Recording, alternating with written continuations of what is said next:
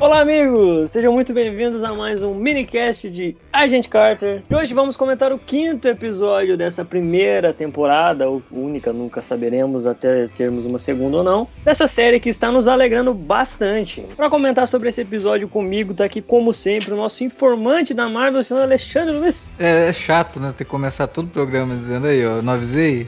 Pois é. Então, tô informante aí me contando tudo que vai acontecer. O Howard Stark tá passando informação para mim direto do passado. E é isso, galera. Mais um excelente episódio de Agent Carter. Acho que foi o melhor até agora. Aqui também, como sempre, com a gente, o senhor Warley Bonano. Pois é, né? Viemos aqui para mais um ótimo episódio. Trouxemos o Comando Selvagem. Tudo é alegria, tudo é felicidade no universo da Marvel. E aqui com a gente, como sempre, também batendo ponto, o senhor Davi Garcia. Olha, esse episódio realmente eu achei o melhor da, da, da série até aqui, mas eu achei interessante também que ele trouxe uma técnica nova para dormir, né? Deve ser uma forma relaxante. dormir com, com a algema, né? Deve ser confortável, cara. Vou experimentar qualquer dia. O braço não fica nem na cama, né? Meu braço fica erguido, assim. Eu ia dizer que isso pode ser um tanto quanto fetichista, mas. É, mas sozinho. É. 50 tons de da vida. Uai, mas, mas você não sabe o que acontece depois, só, só põe a algema. Ah, e aqui com a gente também hoje, participando pela primeira vez de, sobre a gente Carter, o senhor José Guilherme. Pois é, gente, tudo bem. Começamos o ano com série boa, né? Isso é sempre renovador, na verdade. Depois de passar um ano de surpresas com a série de super-heróis, começar um ano com a série de com heroína feminina me deixou muito feliz. É o universo da Marvel fazendo sucesso, como sempre, fazendo coisas que deixam a gente feliz de ser nerd. Mas eu ainda confesso que eu fico mais feliz quando eu vejo Arrow e Flash seguido, assim. Eu, vejo, fico feliz também, mas assim, né? O universo da Marvel é mais, como é que eu vou dizer, mais coeso. Mas a DC é maior que a Marvel toda a vida e tanto faz. Então vamos entrar na discussão agora. vamos comentar, meus amigos, o que realmente interessa. O quinto episódio dessa temporada de Agent Carter.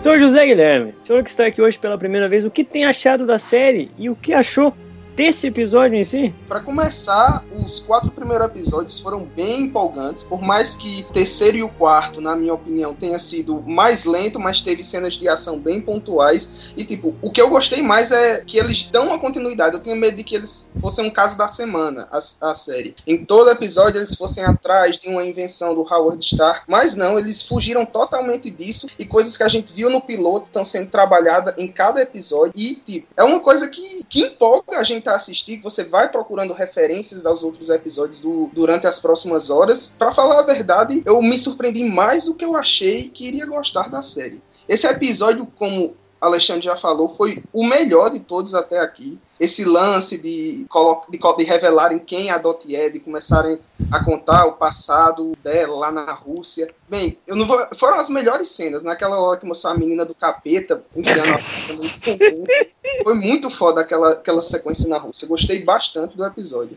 É, a cena que ela tá lembrando, né, logo no comecinho, eu acho que é uma das cenas mais fortes que a gente vai ver em qualquer coisa da Marvel, né? Com certeza. Que é uma criança matando outra, né, quebrando e, o pescoço da outra.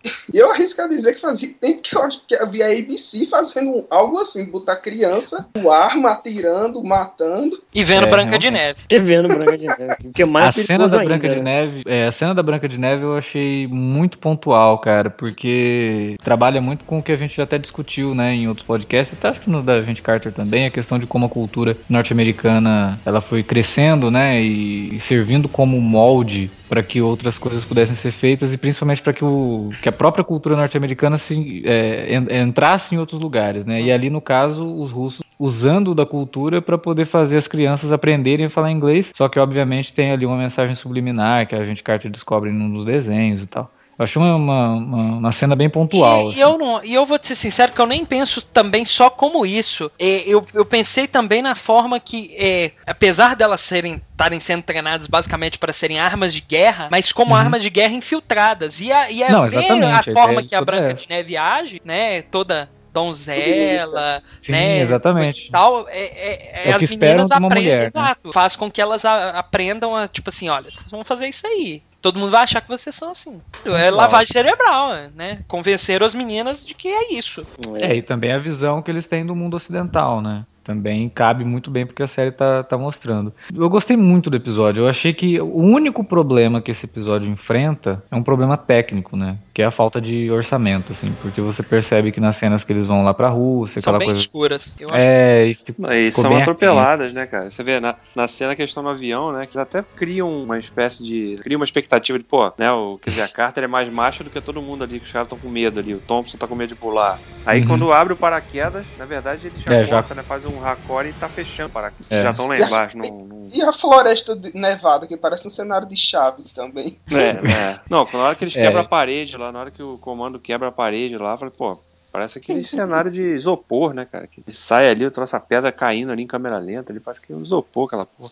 Eu acho Mas que foi a primeira vez assim que a falta de um orçamento maior realmente fez falta ali, né? É, principalmente na porque série, teve se- sequências de ação mesmo. É. Então, né, com tiroteio e tal, e briga, etc. Então, talvez um pouco mais de dinheiro permitisse que fizessem cenas mais elaboradas, né, que carregassem mesmo essa coisa da ação que o episódio pedia, né, naquela, nas sequências da Bielorrússia ali. Mas tirando isso, eu acho que a série não compromete realmente. O texto dela tá sempre bem equilibrado, né?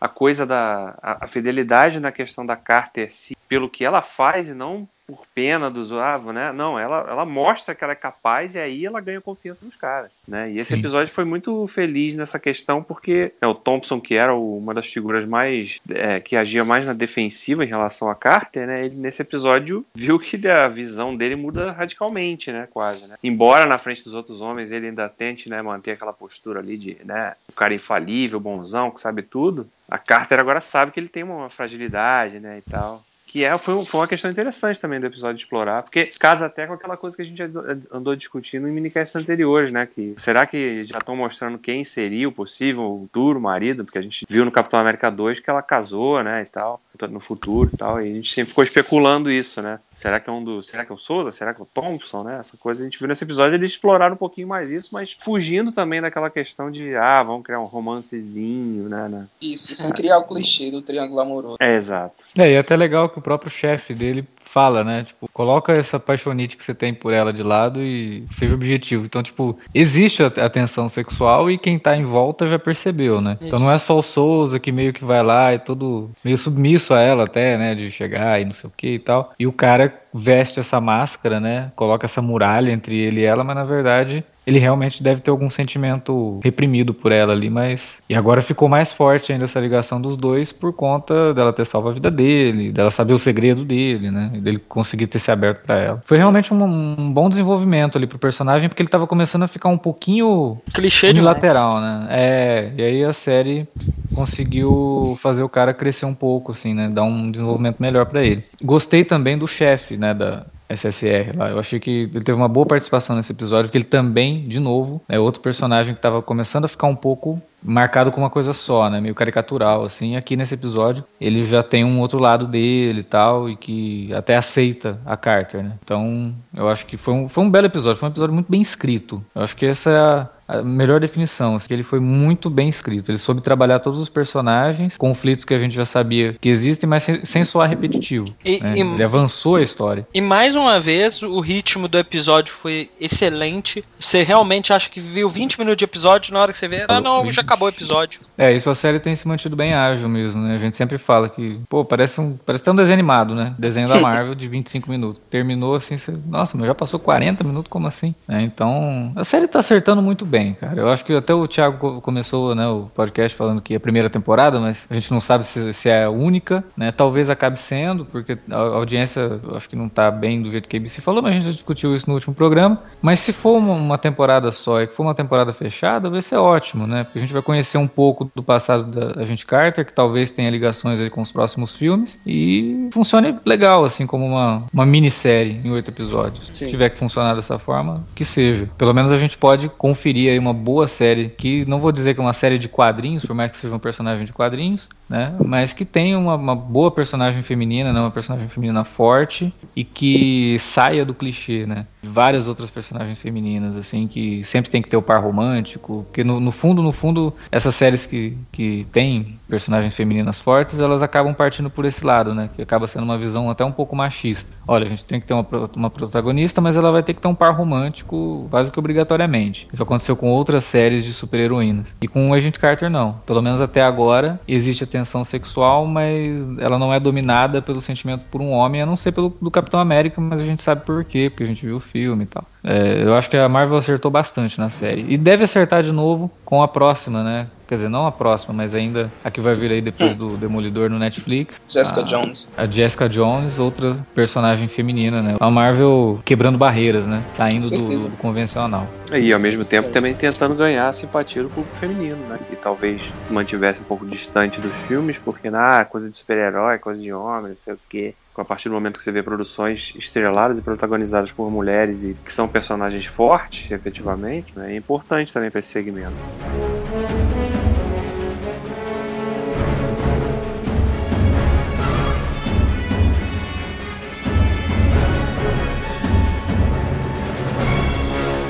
Achei curioso eles citarem o Turing, né? Quando tá lá a mensagem criptografada lá e, e aí os caras citam, né?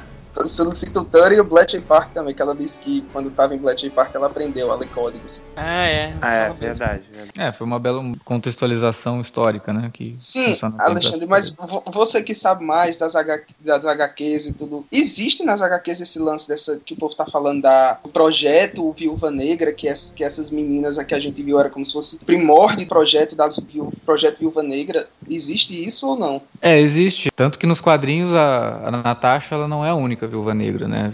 Nos quadrinhos já, já apareceram outras, acho que mais uma ou duas Viúvas Negras que fizeram parte do mesmo treinamento que ela, assim. Porque a Natasha, quando ela é Viúva Negra, ela é uma espiã, né? Agente dupla. Uhum. E que aí depois ela acaba indo pro lado da SHIELD e. Mas existe, só não eu, eu acho que não tem ligação com o, Le, o Le, Leviatã. O Leviatã é um negócio mais recente dos quadrinhos, assim, que acaba aparecendo nas HQs mais recentes. Ele não, não tem ligação com o projeto Viúva Negra, mas como também se a, o universo cinematográfico Marvel, se ele for descambar para ter uma explicação individual para cada coisa, acaba virando aquela bagunça dos quadrinhos. Né? Então pois junta é. duas coisas que tematicamente fazem sentido e não, fica bem melhor. Aí. Ah, com certeza. Porque não faz muito sentido também, ó, não, o Projeto Viúva Negra é uma coisa, da KGB, né? E o Leviatã é outra coisa, separado. Ah. Não. Junta tudo e cria uma coisa coesa. Também tem que simplificar. Esse tipo de coisa eu acho certo. Assim, aí, aí, daqui a pouco vai vir assim. Ah, mas, mas não é fiel o quadrinho.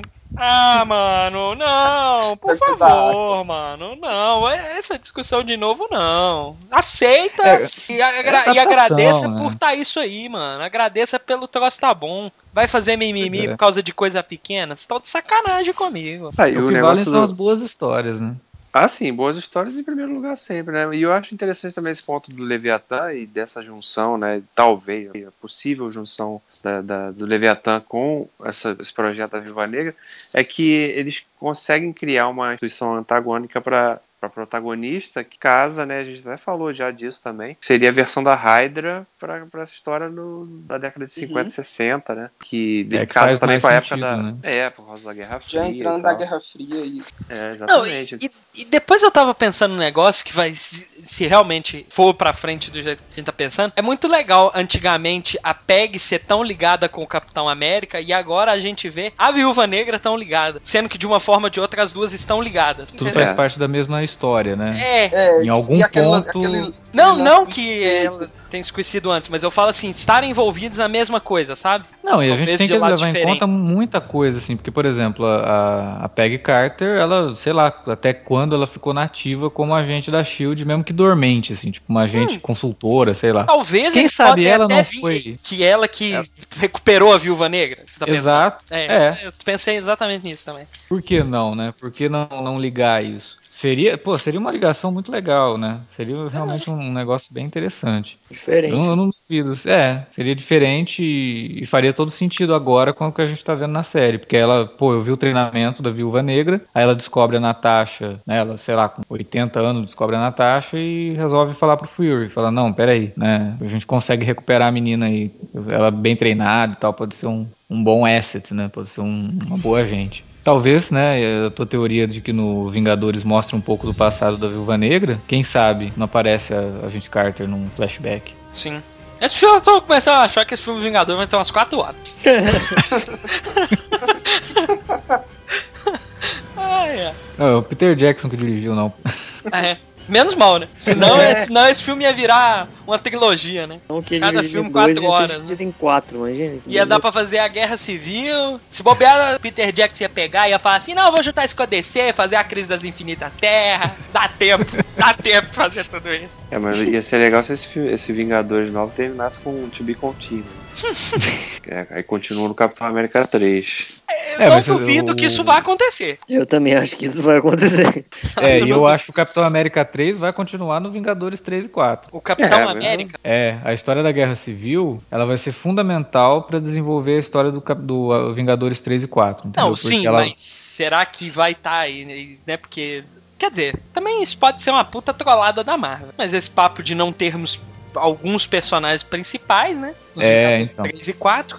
É, porque. Porque É, estamos falando tanta coisa, né, cara? Eu já fala do Homem-Aranha também aparecendo. é, não. E, e, assim, óbvio, personagens principais po- podem, como se diz, a gente tem aí quatro. Pode ser qualquer um deles. Sim. Todos têm possibilidade de não estar no próximo, porque qualquer um deles é, pode morrer. É verdade. Pode ter outras É. coisas, o Thor ficar preso e não conseguir voltar nem fudendo. Mas, é- mas a informação que se, que se tem é essa mesmo, né? Que o Thor vai terminar o terceiro, o terceiro Thor exilado no espaço. O Capitão América, não vou entrar em detalhes, mas ele não vai voltar no, no, no Vingadores 3. Olha, se você quer saber, se realmente tá muito curioso, dá uma lida na Guerra Civil. Procura só saber o que que acontece. Procura saber o que que acontece na Guerra Civil que você vai saber. É. Quer dizer com isso. Então, sei lá, né? E assim, abre muitas possibilidades para Vingadores se tornar uma franquia realmente de união de heróis que não fique presa nos heróis principais. Então você pode ter um Vingadores 5 com a Marvel utilizando personagens que talvez não funcionariam em filmes solos, que é o que ela fez com a Viúva Negra e com o Arqueiro, né? É, No primeiro agora, Vingadores, agora agora no segundo. vai ter a vantagem que, né, tem... Vai ter o Homem-Formiga, vai ter o Doutor É o Estranho, Mercúrio, né? Vai ter o Mercúrio, a Feiticeira Escarlate, vai ter É. o Pantera Negra, vai ter o É, Luke. Cage, a, a Jessica Jones, né? É, já tem o Vai ter o Vingadores. já, né? Demolidor, né? Tem os, tem os Guardiões da Galáxia, então tem aquela zorra toda, né? É, já tem uma formação de Vingadores novos nos próximos quatro filmes da Marvel. Não precisa Sem ter contar, sem contar o tanto de série que eles devem lançar nos próximos anos ainda. Aquele negócio também, né, gente? Não sei se o Robert Downey Jr. volta também, não. Então, Cinquentinha milhões aí de dólares. Ah, mas, mas eu, eu, sinceramente, se a Marvel tiver culhões, ela, ela não renova com ele e vai, e vai sem ele. É, eu não sei. Eu Eu, acho que chegou o num ponto se- que a Marvel não precisa mais do, do Homem de Ferro. Eu também É, acho. Eu, acho eu também, do- eu também acho pelo seguinte, porque já tá me irritando o Tony Stark. eu já estou começando a olhar, ah, esse babaca, eu não gosto. Entendeu? Eu acho que o pulo do- Estou começando a tomar um ódio dele. pulo do gato agora pra Marvel vai ser efetivamente se eles conseguirem colocar o Homem-Aranha nesse universo aí. Com os outros personagens. Porque se, se fizerem isso, aí fica mais fácil até de abrir mão de, do personagem X ou Y, né? Porque Até tem um personagem com muito apelo popular dentro de um universo muito maior. E aí, né, até apagam. Não, e talvez, óbvio que né, o Doutor Estranho não tem o mesmo carisma, talvez, do Homem de Ferro. Mas eu vou te falar, se os caras pensarem assim, não, vamos pôr um novo, um novo cara pra ser a, a frente disso aqui, o Cumberbatch tem carisma de sobra pra isso. Na verdade, eles perderam a chance de contratar o The Rock. Se eles contrataram o The Rock, tava salvo. É verdade, cara. É, não, e na pior das hipóteses, mano, é só você colocar o Rocket Raccoon e o, e o Groot. Qualquer coisa. Você põe eles uma hora e meia dialogando. É verdade, Não é vai pagar pra verdade. ver isso agora. A, a DC, ela falou assim, beleza, a Marvel tem tudo isso daí. Contrata o The Rock. Pronto, tão popular. É, não. É, a, a é. DC também está apelando, né? Nesse lado de contratar, ela tá apelando, porque ela tá pegando gente forte, assim, de carisma. Não, e não só de carisma, mas de, de talento, né? E que Também. já foi indicado a Oscar, Exato. né? O, o- o elenco da DC é tudo pessoal, assim, tipo, uns atores que você fala, meu, nunca podia imaginar que esse cara fosse fazer um filme Cara, de herói. Não, vai, aí quando. Não, pra mim ainda o que eu olho assim e falo assim, cara, Will Smith, eu, eu, não, eu não consigo filmar, eu não consigo ainda entender essa informação. Sabe, tipo, cara, ele não faz filme hoje porque ele não quer.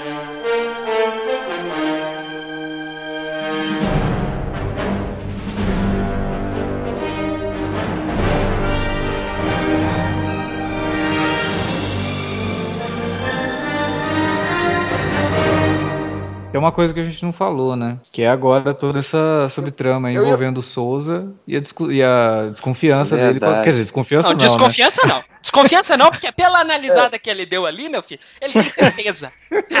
Vocês estão de sacanagem, né? Eu até acho É. que esse lance dele descobrir mais rápido é o que, pra mim, já decreta que a série realmente vai ter só oito episódios. Não vai passar disso, não, viu? É, porque não ficou enrolando, né? A gente já tá aí, Uhum. já passou da metade da temporada, ele já descobriu. Quem viu o promo do episódio que vem, né, já sabe que a SSR meio que vai é, declarar a Peggy Carter como traidora e vai atrás dela. Eu acho que o desenvolvimento agora vai ser esse. Depois do, do episódio da semana que vem, provavelmente vai ser isso. Ela tentando fugir e ao mesmo tempo tentando limpar o nome dela e o do Howard. Uhum, também acho. Acredito que vai ser assim. E Eu, eu adoro a mania da Peg falar assim: não, o Howard é um babaca. Mas ele não é um cara ruim. Cara, isso é o típico, esse é o típico cafajeste que consegue todas as mulheres. Não babaca, mas ah, ele não é tão ruim. Ah, é porque ela, ela teve na guerra com ele, né? Ela sabe que dificilmente ele seria um traidor como todo mundo tá pintando. eu e sei, eu tô, foi só uma brincadeira. Eu. E a participação Eu do. Jarvis foi. A participação do Jarvis foi sempre bom, interessante também, né? Porque ele sai um pouco daquela, daquilo que a gente tava vendo de ser só o, o ajudante dela, né? E o, e o agente do Stark, né? E, e acaba, como gerou aquele conflito no episódio anterior, ele ainda precisa ganhar de volta a, Confiança. a confiança dela, e que provavelmente vai levar um pedido de ajuda dela pra ele, né? no- A partir do momento que ela começar a ser perseguida. Uma coisa, que o- uma coisa que eu não entendi bem é o que a Dot lá foi fazer no quarto dela, que ela olhou, se olhou no espelho e ficou dizendo, eu sou Peggy Carter. Olha, É, te- teve o lance dela pegar aquela foto daquela caixa, que ela provavelmente sabia o número de série do, da invenção do Stark, porque Não, não, tem não, nada que indica, né? Aí ela pegou a foto, até deu uma pausa, falei, não, peraí, ela leu alguma coisa? Deixa eu ver se tem alguma dica do que, que é esse troço. Não, não tem. É só um número de série. Ela pegou a foto e beleza. Aí ela sentou, ficou, deu uma imitada né, na voz da Peggy Carter e ficou naquela, né? Não sabe ainda. será que nós já estamos. Criaram já uma invenção que muda o rosto? Igual que a Viúva Negra usa no Capitão América, eu acho que não, tá muito cedo pra Será? isso. né? Pois é, não, eu também acho, mas né? Às vezes ela vai. Eu não sei, cara. Esse povo é meio louco, né? Eu, ultimamente, do- eu sou obrigado a acreditar em qualquer coisa, mas. Eles vão descobrir que a máscara do IMF, né, que o Ethan Hunt usava, já tinha sido inventada pelo Stark lá. Aquela máscara que a Viúva Negra usa no final do Capitão América 2, e que se ela tivesse dito que tinha ela antes, podia ter resolvido o filme todo na metade, né? Mas, não, mas aí não tem graça, porra. Aí, aí, aí não tem duas horas de filme, entendeu? É- Tudo tem um motivo. O motivo é ter tem duas uma horas. máscara aqui, tem uma máscara aqui que faz eu me transformar em qualquer pessoa. Quê? Só agora que você avisa isso? No final do filme? A, a menos que fizeram uma experiência nela, ela é tipo uma mística, né? A outra- Aquela cena ficou meio assim, né? E eu, e eu na hora que ela entrou no quarto, falei, ah, tá doida, ela tá procurando. Ela deve estar procurando isso é uma sangue, né? experiência. Eu falei, ah, Também achei então ela que ela... ouviu a bateção na parede, né? E o engraçado é que ela procurou em todo canto e no, tirou o quadro pra ver o buraco onde tava o sangue, o, o sangue do Capitão América. Só se pega e fechou, né? Aquilo ali, emparedou de volta, que eu acho que não. Não, você sabe o Ah, que mas eu acho ela- ela engraçado? não é porque sabe do assim, sangue, você né? põe o som não sabe. Mas o quarto do lado não ouviu. Mas ok, isso é Ah, só cara, discussão boba. né? de decreto, É, O cast que é besteira. Não, não, eu Só pra ser aquele babaca. Porra, como é que o quarto do lado não ouviu? Achou que, que ela tava fazendo sexo? Não pode! Não, e ela quase derrubou a parede com aquelas porradas que ela dava na parede. Mas Sabe, tá, beleza. Mas isso não vale na discussão. É que, é que era um som, era um som, um som que ela usou lá pra colocar aquele disco pra tocar, era um som criado pelo Stark, entendeu? Ele já era um Dolby 7.2 naquela época, Ah. antes de inventar um home theater, entendeu?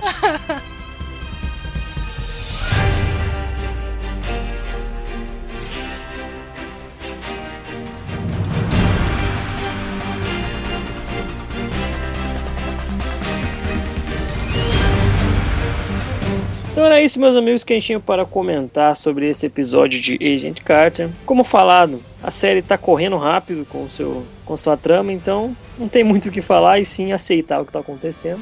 Isso é bom, tudo que não enrola é bom, a gente agradece. Não esqueça de deixar seu comentário dizendo o que você achou do episódio, o que tá achando da série, se você concorda com o caminho que a gente tá dando aqui, porque se fosse você eu concordava, levando em conta o nosso histórico de acertos, mas se você acha que vai levar para um outro caminho, sinta-se à vontade a expressar sua teoria sua opinião aí embaixo, que é sempre interessante ver outros pontos de vista. Lembrando que se você não quiser usar a área do site para enviar o comentário, você tem outros meios, que o Alexandre sempre te lembra. É só mandar um e-mail pra gente para alertavermelho@cinealerta.com.br ou mandar um recadinho lá nas redes sociais no twitter.com/cinealerta ou no facebook.com/cinealerta. É, queria agradecer ao nosso ouvinte, né, e leitor do Cinealerta, o Ricardo, que falou por que que ele deixou um recadinho lá explicando por que que não teve a gente Carter há duas semanas atrás, foi por conta do pronunciamento do Obama. Pô, Obama, será que o Obama curte a DC? Ele teve que fazer o pronunciamento no horário de a gente Carter, só pra atrapalhar a audiência da série da Marvel? Acho que o Obama é decenalta, então. Pra não atrapalhar a audiência de Flash, mano. o Obama é fã de Flash, né? O Obama é fã, de Flash, fã da DC. Chegou lá e falou assim: Obama, discurso rapidinho que tem flash aí. Meus amigos, até semana que vem. Até. Fui. Abraço. Até.